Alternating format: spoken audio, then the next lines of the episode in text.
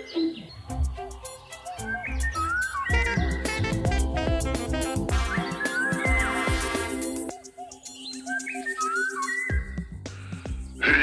och välkommen till Pippipodden alla glada fågelentusiaster.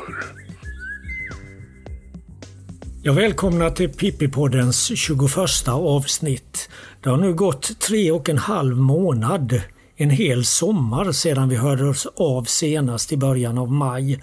Och naturligtvis har det hänt väldigt, väldigt mycket. Och Gullet, jag skulle faktiskt vilja att vi går tillbaka till maj månad och inleder där.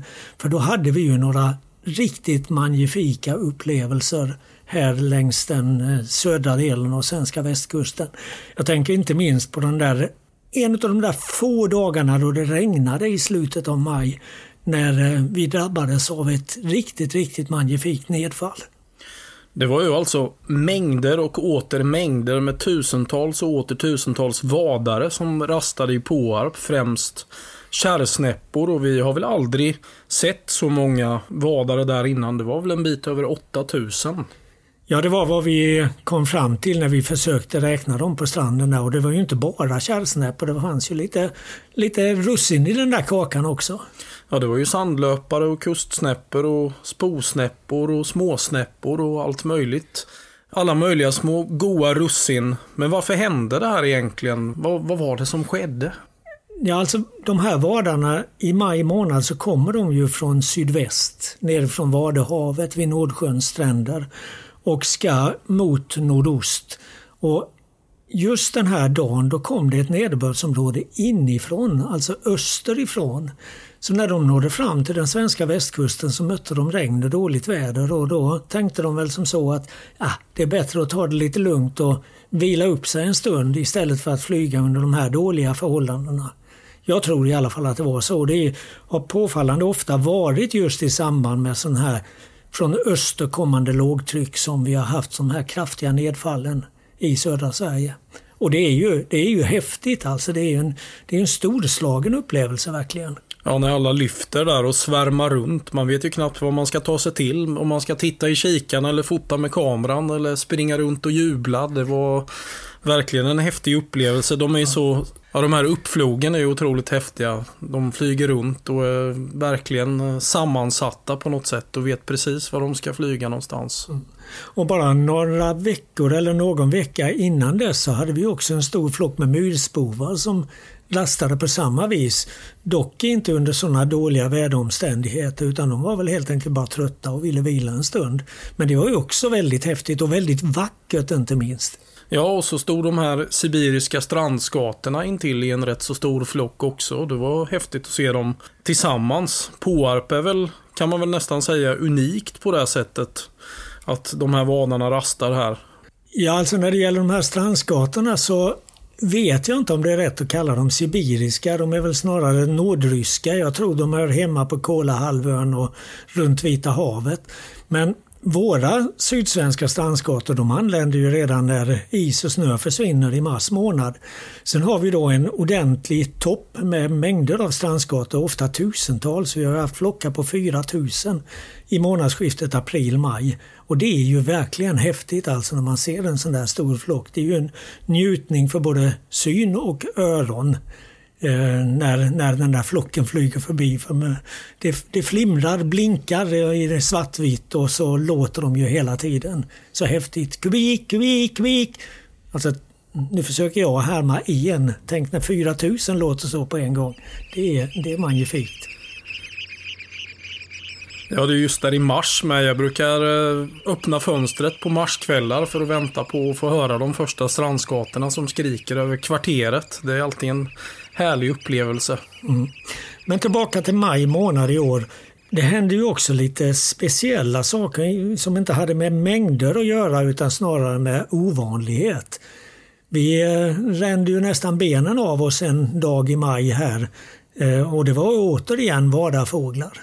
Ja, först var vi ute och inventerade fågellivet på Tylön som hade väl minskat drastiskt på många sätt, både med trutar och ejdrar, men vitkindade gässen gick bra. Och då kom ett larm på en tjockfot här i Halmstad som vi senare fick åka och leta efter som till slut hittades. Och när vi väl hade sett oss mätta på den så kom det ett nytt larm. Då var det en orientvalarsvala vid Siks strandängar i Varbergs kommun som dök upp. Det var ju tredje fyndet i Sverige. Och första för Halland då, så det var många som åkte och tittade på den. Det blev en bilresa på ungefär 14 mil tur och retur men eh, vi fick också gå ganska många kilometer för att hitta den där fågeln ute på strandängarna. Så vi, eh, vi behöver väl inte skämmas för bilåkandet va? Nej, det är ju så smidigt att köra bil i Halland. Man kör rakt fram och sen svänger man vänster eller höger så är man framme. ja. Eh, du nämnde Tylön och, och det kan ju vara värt att och gå in lite grann på Tylön för det är ju en av de få fågelöarna vi har här längs den södra delen av svenska västkusten. Det har ju varit en ö med en mycket dramatisk historia när det gäller fåglarna. Först så var det en mycket stor koloni med tärnor där ute. Sen konkurrerades väl de ut av fiskmåsar. Fiskmåsarna konkurrerades ut av trutar och i samband med det så blev det en väldigt stor kolonisation av ejdrar på ön. Sen har allt det här gått tillbaka och istället så har vi som du nämnde fått gäss där ute och framförallt vitkindade gäss. Så eh, nu i år så hade vi väl ungefär 50 par vitkindade gäss men, men eh, och det är väl det, vitkindade gässen och grågässen det är de enda arterna som ökar där ute. Allting annat går tillbaka. Mm. Nu är vi väl en eh, 5-6 personer som brukar gå på led fram och tillbaka på ön och inventera och räkna alla bon och fåglar vi ser helt enkelt. Men eh, på 70-talet berättade ju du att eh, ni brukade inventera där i två dagar för att kunna ja. räkna alla fiskmåsbon. Ja, dels så fanns det ju alltså 5000 fiskmåspar på ön på den tiden. Och det tog ju sin lilla tid att räkna dem. Eh, men dels så hade Länsstyrelsen då ett krav att vi bara fick vara tre personer. Sen har vi väl sett det som så att det är bättre med en mycket snabb och intensiv störning än en långvarig störning som det var på den tiden. Så nu är vi ju en fem sex personer och så går vi över det på en förmiddag. Och eh, på varje enskild del av ön så blir störningen väldigt kort. Men en intressant sak med de här vitkindade gässen det är ju att de har etablerat sig som häckfåglar i Skandinavien under relativt sen tid. Det är först under de senaste årtiondena. Det började på Gotland, fortsatte till Öland och sen har de spridit sig till ja, i stort sett hela Sverige och långt ner på kontinenten. Det häckar vitkindade i Holland och Belgien numera. Men på de platserna där de etablerade sig först alltså på Gotland och Öland, där har de gått väldigt, väldigt kraftigt tillbaka. Jag hade tidigare i somras kontakt med Kjell Larsson som har följt den här expansionen ända sedan, ja, nästan ända sedan de etablerade sig på Gotland. Och han berättade att det är inte mer än något hundratal par kvar på Gotland som häckar där och något hundratal par, eller knappt det, på Öland. Och eh, det som verkar vara den viktigaste orsaken till den här tillbakagången för de vitkindade, det är havsörn och kungsörn också, på Gotland i alla fall. Så att eh, de gör sitt jobb kan man säga när det gäller den här nykomlingen. För att vi är ju lite osäkra ändå på varför de här vitkindade dök upp och började häcka hos oss. Handlade det om utplanteringar eller vad var det? Alltså men, en mycket märklig historia att en arktisk fågel plötsligt etablerar sig långt, långt söder om sitt häckningsområde. Och på medeltiden trodde man ju att eh, vitkindade gäss härstammade från havstulpaner, eller hur var det? Ja, det var väl inte havstulpaner utan sådana här långhalsar, barnacles. Eh, och det var ju inom den katolska kyrkan som man eh, eh hävdade det här. Man menade att de vitkindade gässen inte var fåglar utan att de kom från fiskriket och eh, dit man räknade de här långhalsarna. Och det innebar att man kunde få äta dem under fastan. Och det där var ju ett självbedrägeri som hette duga. Vilken härlig lösning. 16 maj. Det fanns fjärran gäster där ute. Det visste jag. Men de skulle inte komma hem till mig. Efter att ännu en gång ha stirrat in i mina väggar sömndrucken av maj månads maniska manglande skulle det smaka gott med en stark kopp kaffe. Något drog mig mot sängen. Något annat drog mig ut. Kärleken till fåglarna var för stark. I Påarp stod de svartvita strandsgatorna med morotsnäbbar och samsades ihop med de sidenröda myrspovarna. De var klädda för den årliga rastningsfesten innan den långa färden mot tajgan och tundran. Jag såg dem på håll. Stod klädd i jeans och skogshuggarskjorta. Jag skulle knappast bli bjuden. Men jag kunde se in i en annan värld. Jag kunde leka paparazzi. Det var gott nog för mig. Var jag verkligen i Sverige? Ett stenkast hemifrån.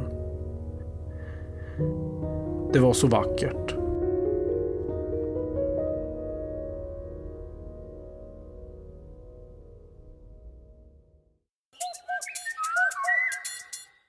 Ja, när vi sen kommer in i juni månad så handlar det ju väldigt mycket om häckande fåglar och du har ju jobbat väldigt mycket på Jätterön, på Jätteröns naturrum i år. Och en fågel som ni har fått tillbaka där är ju backsvala och det är ju väldigt roligt. Kan du berätta lite om det? Ja, det är fantastiskt egentligen. Vi har ju alltså kört dit eh, drygt 120 ton stenmjöl och byggt upp en backsvalebrink strax eh, öster om Naturum. Och vi väntar och väntar och hoppades att det skulle, hoppades att det skulle komma lite backsvalor dit. Men vi höll nästan på att ge upp. Men helt plötsligt där i skiftet maj-juni så kom de första backsvalorna. Och sen har det bara rullat på med fåglar som har häckat. De är kanske till och med inne på en andra kull nu. Så vi har ringmärkt ett antal av de här eh, gamla fåglarna och kommer väl ringmärka de yngre med. Om det vill sig väl och hoppas på att de kan kommer tillbaka nästa år. Och det är ju verkligen en art som behöver hjälp av oss människor för att vi har förstört så mycket för dem. Bo Nielsen kommer berätta lite mer om det här nu. I höstas så forslade vi hit massa stenmjöl till Jätterön. Vad skulle vi ha allt det här stenmjölet till, Bo Nielsen? Ja, det är för att göra en backsvalebrink utanför Naturum. Vi hoppas att backsvalorna kommer och häckar. Och det blev ett lyckat resultat. I skiftet där i maj-juni så kom de första backsvalorna till den här backsvalebrinken och började bygga bohål. Varför har man gjort en sån här eh, backsvalebrink?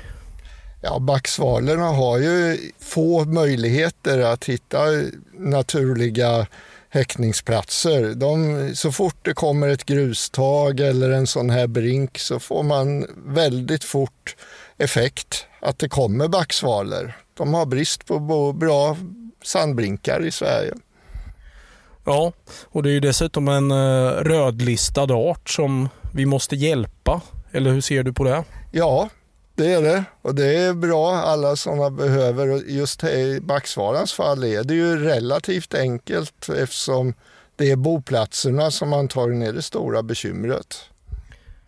Häromdagen så kom du in på Naturum och frågade om jag ville vara med och ringmärka några vuxna backsvalor. Och det verkade ju såklart intressant och idag på morgonen den 5 juli så ringmärkte vi faktiskt sex stycken backsvalor här. Ja, det är som de är så speciella, de häckar vid vissa grustag och sådär, alltså är det lätt att man får kontroller. Det är andra som märker i andra platser. Sen vi hoppas man alltid på en kontroll någon gång. Ja, man hoppas ju att de ska komma tillbaka hit år efter år också. Sen har vi ju de här eh, ungfåglarna som kanske ska ringmärkas om ett par veckor eller så. Ja, vi tänker det. Man kan inte hålla på jättelänge i stöten utan vi tar några stycken då och då. Nu kommer ungfåglarna. De fortsätter flyga in och ut ur boet ett bra tag efter det att de är flygga och då kan man fånga dem också. Det är lite svårbedömt hur många par det är som häckar där i. Det går liksom inte att räkna hur man än bär sig åt känns det som. Nej, det är svårt men det finns ju en 10-12 bohålor i alla fall. Kanske något fler och de flesta, många verkar besatta. Ja, det känns fint med sådana här naturvårdsåtgärder där man kan påverka själv. Ja, det är det. Det är roligt och som sagt var, det här är en enkel åtgärd och vi har ju lagt den väldigt fint så att folk kan lätt se det ifrån stigarna och när man går till Naturum så får man chans att se en trevlig art. Tack Bo Nilsson.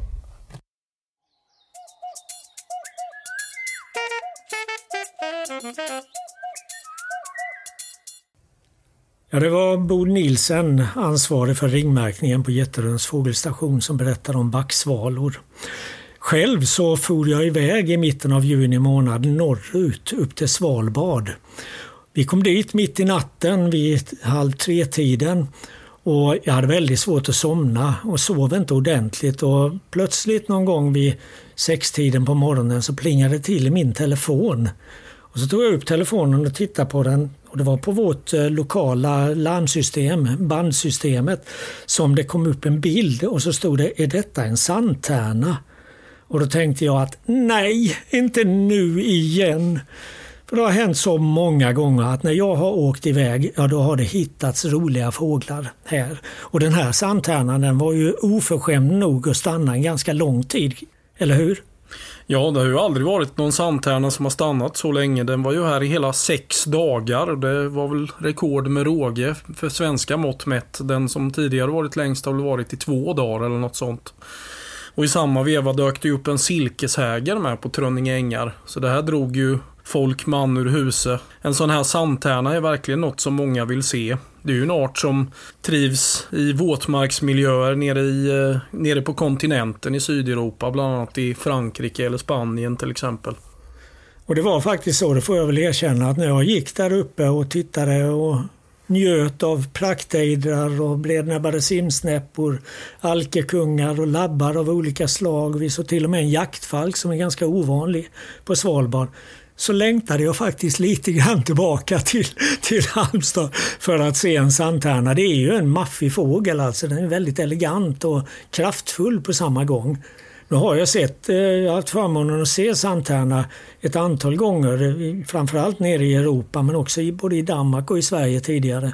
Men eh, ja, jag, jag får säga att jag längtade lite hemåt. Och vad är en sandtärna egentligen? Det är ju, den är ju ganska lik en kensk tärna men den har en ganska tjock svart näbb och den är, det är som att den är lite av en miniatyr av en skräntärna skulle jag säga. Den är ganska kraftfull i flyktsättet och sånt där. Och den flög ju runt och jagade och folk fick ju helt galna bilder på den rent ut sagt. När den det, höll till där på Trönninge ängar. Det är ju en fågel, en tärna som både lever över vatten vatten och över land. Den har ett ganska brett födoval. Allt ifrån småfisk som den tar vid vattenytan till ödlor och grodor och till och med fågelungar och smågnagare som den kan ta inne på land och insekter av olika slag. Så det, det är ju en fågel som är, ja, alltså har ett brett födoval men som i Europa då är i stort sett numera knuten till Sydeuropa. Det lilla bestånd som tidigare häckade i Danmark det är väl i princip utgånget och den är i stort sett lika ovanlig i Danmark idag som den är i Sverige. Ja. Nu kanske vi har blivit lite för Halmstad-fokuserade så jag får väl nämna några rariteter som har setts på andra platser med i landet. Det är ju fältsångare som har fångats två gånger nere i Falsterbo nu i juli och augusti. Ja, är det samma fågel eller ja. som man har fångat två gånger? Ja, de konstaterade det att det var en hona med ruvfläckar till och med, så man kan undra var den har häckat någonstans.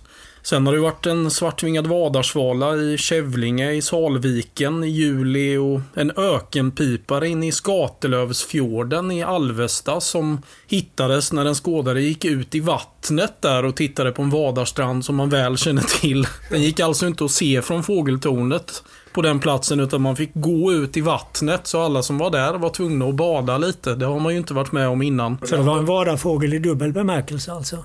Helt klart. Sen i Norrland har det ju varit eh, fjälluggla i eh, Skellefteå som har lockat många och dessutom en blåkråka bara nu härom veckan i Umeå. Sen är det säkert mer saker som jag har glömt bort som har setts men det är väl nämnvärt. Det, det slog mig bara när du nämnde ökenpipare att jag, jag har ju själv hittat en ökenpipare en gång i Påarp. Jag tror det var 2005 på mm. Vet du vad min första tanke var när jag fick syn på den där ökenpipan i, i tubkikaren? Jag stod och svepte med tubkikaren och plötsligt så stod den där. Jag tror att du tänkte, där står ju Gerard Depardieu. Precis. Det var, det var faktiskt den tanken. Och det var alltså Ökenpipan har ju en oproportionerligt stor näbb. Precis som Gerard Depardieu har en nästan oproportionerligt stor näsa.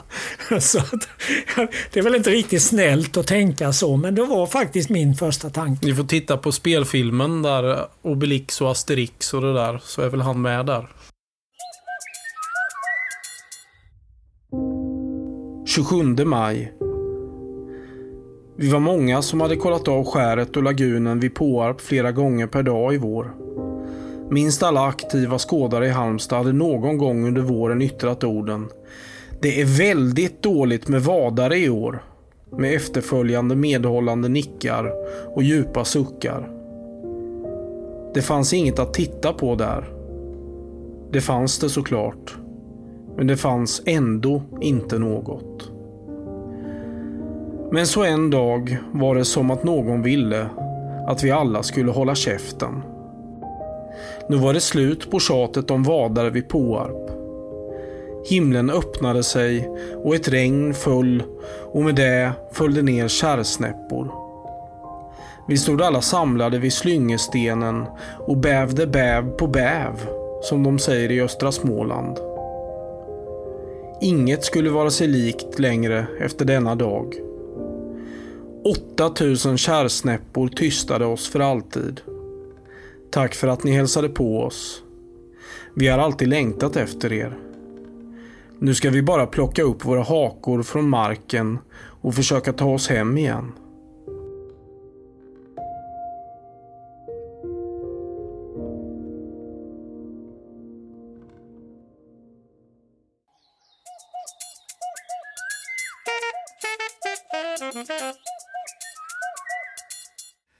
Ja, så här långt i denna upplaga av Pippi-podden så har vi inte pratat om det som har varit på alla människors läppar i den här sommaren, nämligen vädret.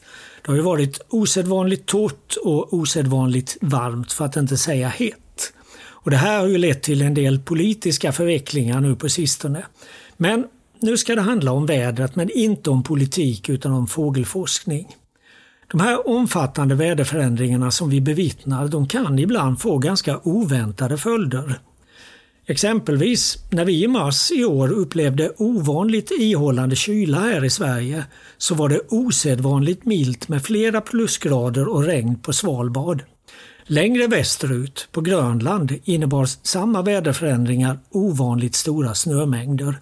Och det har i år lett till betydande svårigheter för de vadarfåglar som häckar i nordöstra Grönlands kusttrakter.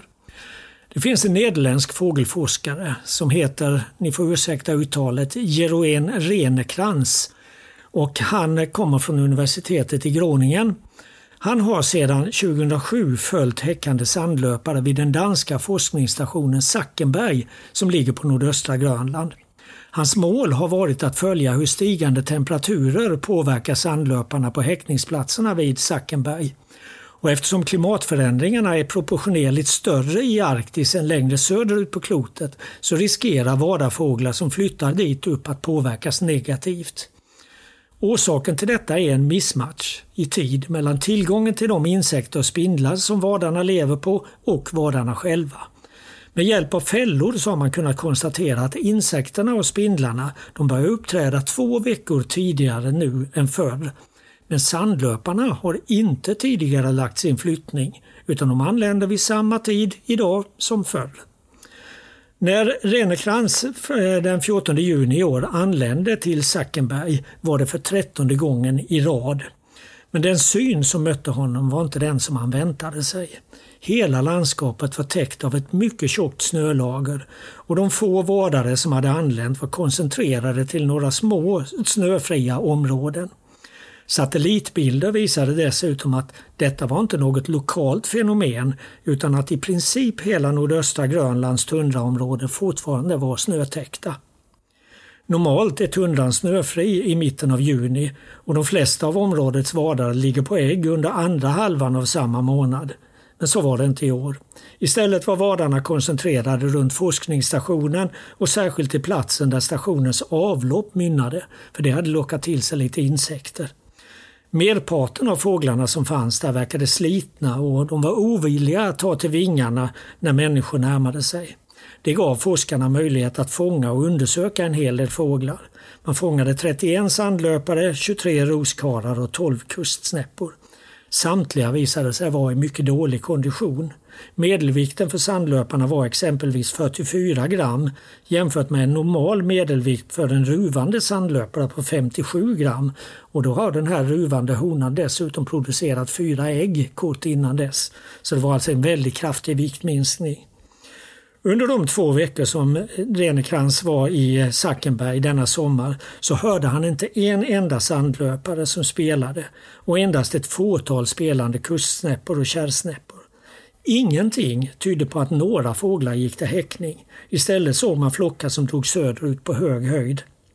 Slutsatsen som dras är att 2018 blev ett år utan häckande vadare i den här delen av Grönland. Något som också stöds av att ovanligt stora mängder av kustnäppor och sandlöpare anländer till Nordsjöns stränder redan veckorna efter midsommar.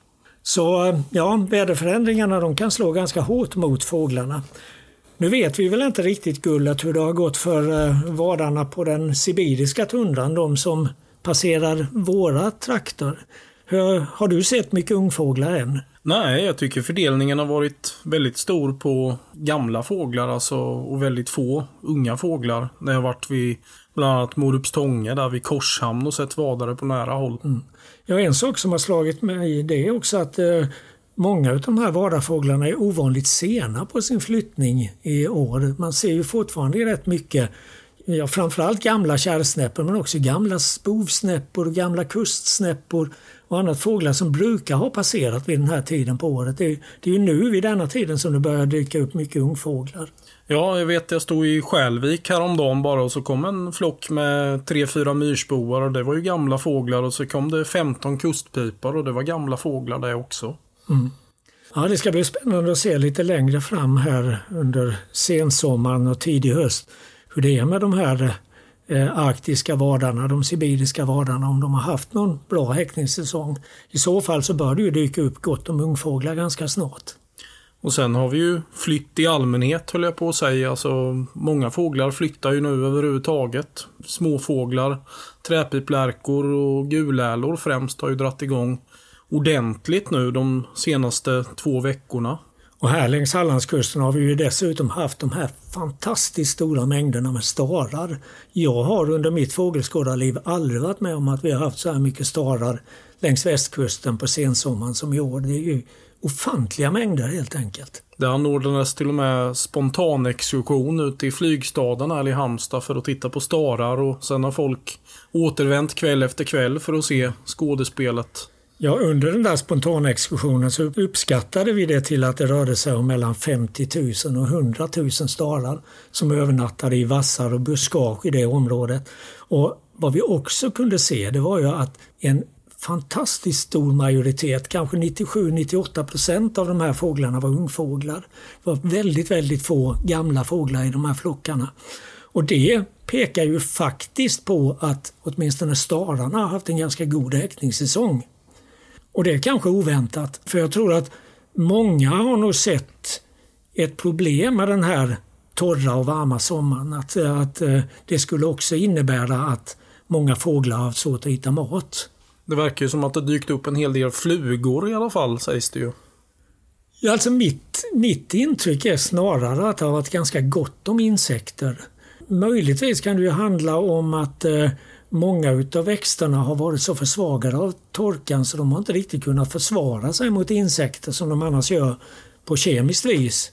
Och att det har gett insekterna en fördel och att fåglarna sen har kunnat utnyttja det. Och det har man väl sett på ringmärkningen på en del ställen att man fångar en väldans massa fågel redan nu, alltså ungfåglar och annat. Men så är det väl inte på alla ställen. Jag tror Sundre på Gotland till exempel har inte haft så bra ringmärkning än så länge i höst. Nej, det återstår att se eh, hur eh, ringmärkningsutfallet blir. Alltså det är för tidigt att säga någonting om det. Men jag tycker ändå i, i många sammanhang, inte bara när det gäller stararna, så verkar det ha varit en ganska, åtminstone lokalt, en ganska bra häckningssäsong.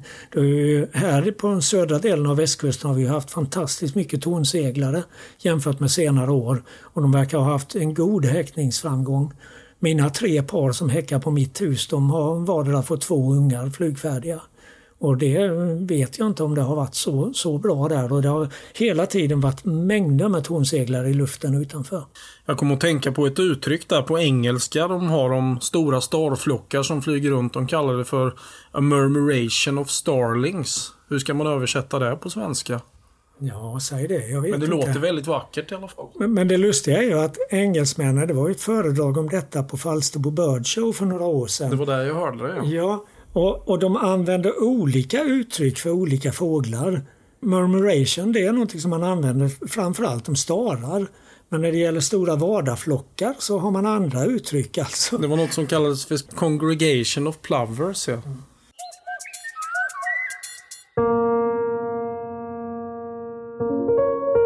14 till 19 juni. Tack. I dagarna sex flög du dina motsolsvarv över Trönninge ängar och åt nykläckta sländor, grodor och fiskar. Du sov i Påarp för det är tryggare där. Det gjorde du helt rätt i. Du var till och med ett par vändor i Larssons våtmark. Du gillade alla tre fågellokalerna i den gyllene triangeln. Vi gillar dig. Jag har alltid tänkt att det i västvinden ska stå en sandtärna på sanden i Påarp. Det har dock alltid varit kenska tärnor. Men så en dag stod du bara där, Sandy. Jag låtsades att jag inte visste att du var där i lagunen. Började med att svepa sakta över stranden norrut. Vidare västerut och söderut. Och så hamnade du i tubkikarens blickfång bara för att jag skulle få in känslan. Sedan flög du en vända och ställde dig för att sova bland några storspovar. Då kom regnet. Hällregnet.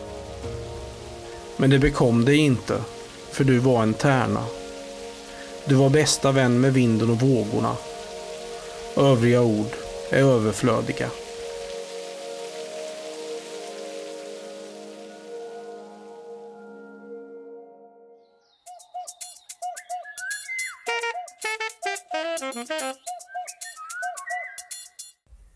Så här i slutet av varje avsnitt av Pippipodden har jag ofta tyckt till i något ämne som rör fåglar och naturvård. Så blir det även denna gång och det är två populära begrepp som jag vill ta upp. Det ena är ekosystemtjänster och det andra är bioekonomi. Båda har använts flitigt, inte minst av intressen som på olika sätt vill exploatera vår natur. Ekosystemtjänster kan beskrivas som processer i naturen som vi människor på ett eller annat sätt kan dra nytta av. Till exempel den pollinering som humlor och vildbin svarar för. Med bioekonomi avses en samhällsekonomi som i större grad än idag bygger på vad vi kan få ut av naturen, inte minst i form av energi. Tidigare i somras var jag på Gotland det var under Almedalsveckan och jag passade då på att lyssna till några seminarier som handlade om hur vi ska använda våra skogliga resurser respektive om tillståndet i Östersjön. I seminariet om Östersjön medverkade den förre socialdemokratiske finansministern Allan Larsson. Han är sommarboende på södra Gotland och har en stark relation till Östersjön. Diskussionen kom mycket att handla om att torsken har blivit närmast utfiskad och att det har lett till stora förändringar i hela ekosystemet i Östersjön. Den ekosystemtjänst som en livskraftig torskstam innebar har blivit väsentligt mindre värd. Men det är långt ifrån alla politiker och andra beslutsfattare som ser sambanden. Och Allan Larsson kommenterade detta med en stänk, ett stänk av sarkasm. Han sa så här Ingen finansminister eller annan politisk beslutsfattare kommer någonsin att förstå vad ekosystemtjänster är. Jag kan bara hålla med. Begreppet ekosystemtjänster används i allt för många fall som någon sorts alibi för att öka exploateringen av olika tillgångar. Samma förhållande gäller begreppet bioekonomi, men det ska poängteras att det bland bioekonomins företrädare finns både goda och onda. De förstnämnda deklarerar att vi självklart ska ta hänsyn till andra behov samt att uttaget får inte får gå ut över den biologiska mångfalden i våra skogar. Men dessa goda är i minoritet. För väldigt, väldigt många, såväl politiker som branschfolk, är biologisk mångfald av helt underordnad betydelse eller helt utan betydelse till och med. Artur Larsson från Artdatabanken uttryckte detta mycket drastiskt vid ett seminarium som handlade om artutrotning när han sa följande. Bioekonomi är bara ett nytt namn för överexploatering. Enligt forskarna kan bioekonomin baserad på skog enbart bidra med 2% av de åtgärder som behövs för att bryta klimatutvecklingen. Gå inte på detta. Samma Arthur Larsson gav också en träffande bild av hur politiker och andra beslutsfattare ser på artutrotning. Han sa så här. Tänk er en diskussion mellan en företagsledare och hans ekonom. Hur går det för oss? frågar företagsledaren. Jo, vi går back för tionde året i rad och vi är nog helt borta om tre år, svarar ekonomen. Ja men bra, okej, okay, då kör vi på som vanligt, säger företagsledaren. Det är tyvärr så det ofta fungerar när det gäller inställningen till biologisk mångfald och artutrotning i Sverige idag. –28 juli. Tankar om höst i sommarvärmen. Jag trodde aldrig jag skulle säga det, men jag längtar till november. Stormar, whisky och klykstjärtade stormsvalor. Tända ljus, lammstek och Amarone. Havet skiftande i grönt, grått, blått och svart med vita skumkammar. Virvlande löv på gatorna där jag går.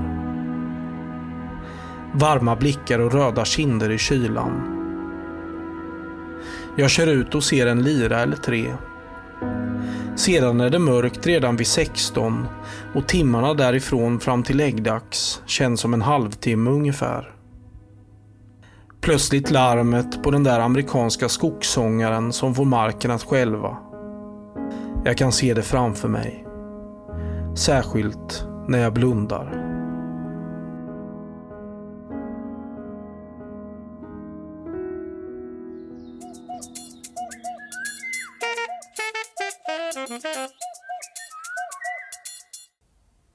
Ja, därmed ska vi avrunda detta 21 avsnitt av Pippi-podden och kanske blicka lite framåt. Vad händer den närmaste tiden?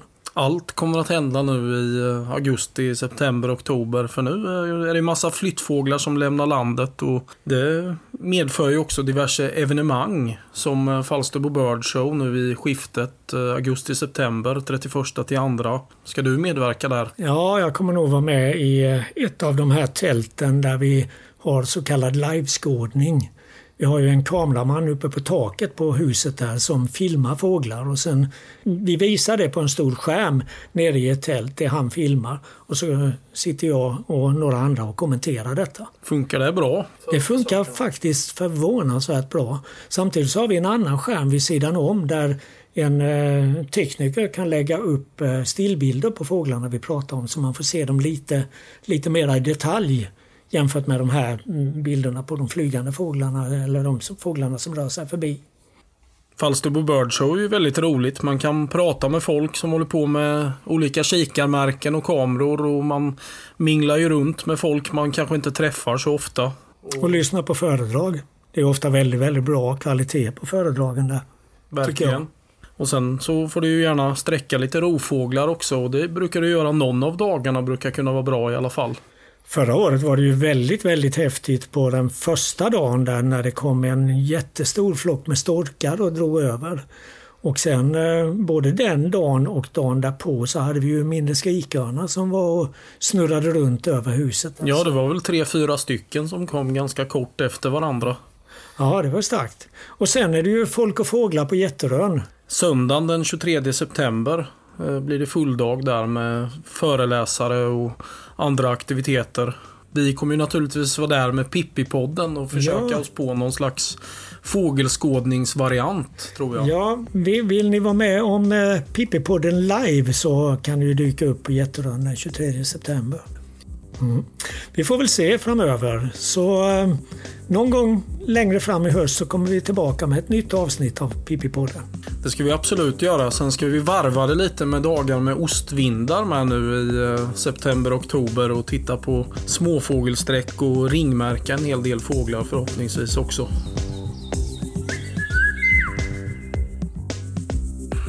Redigering av Frida Nettelblatt.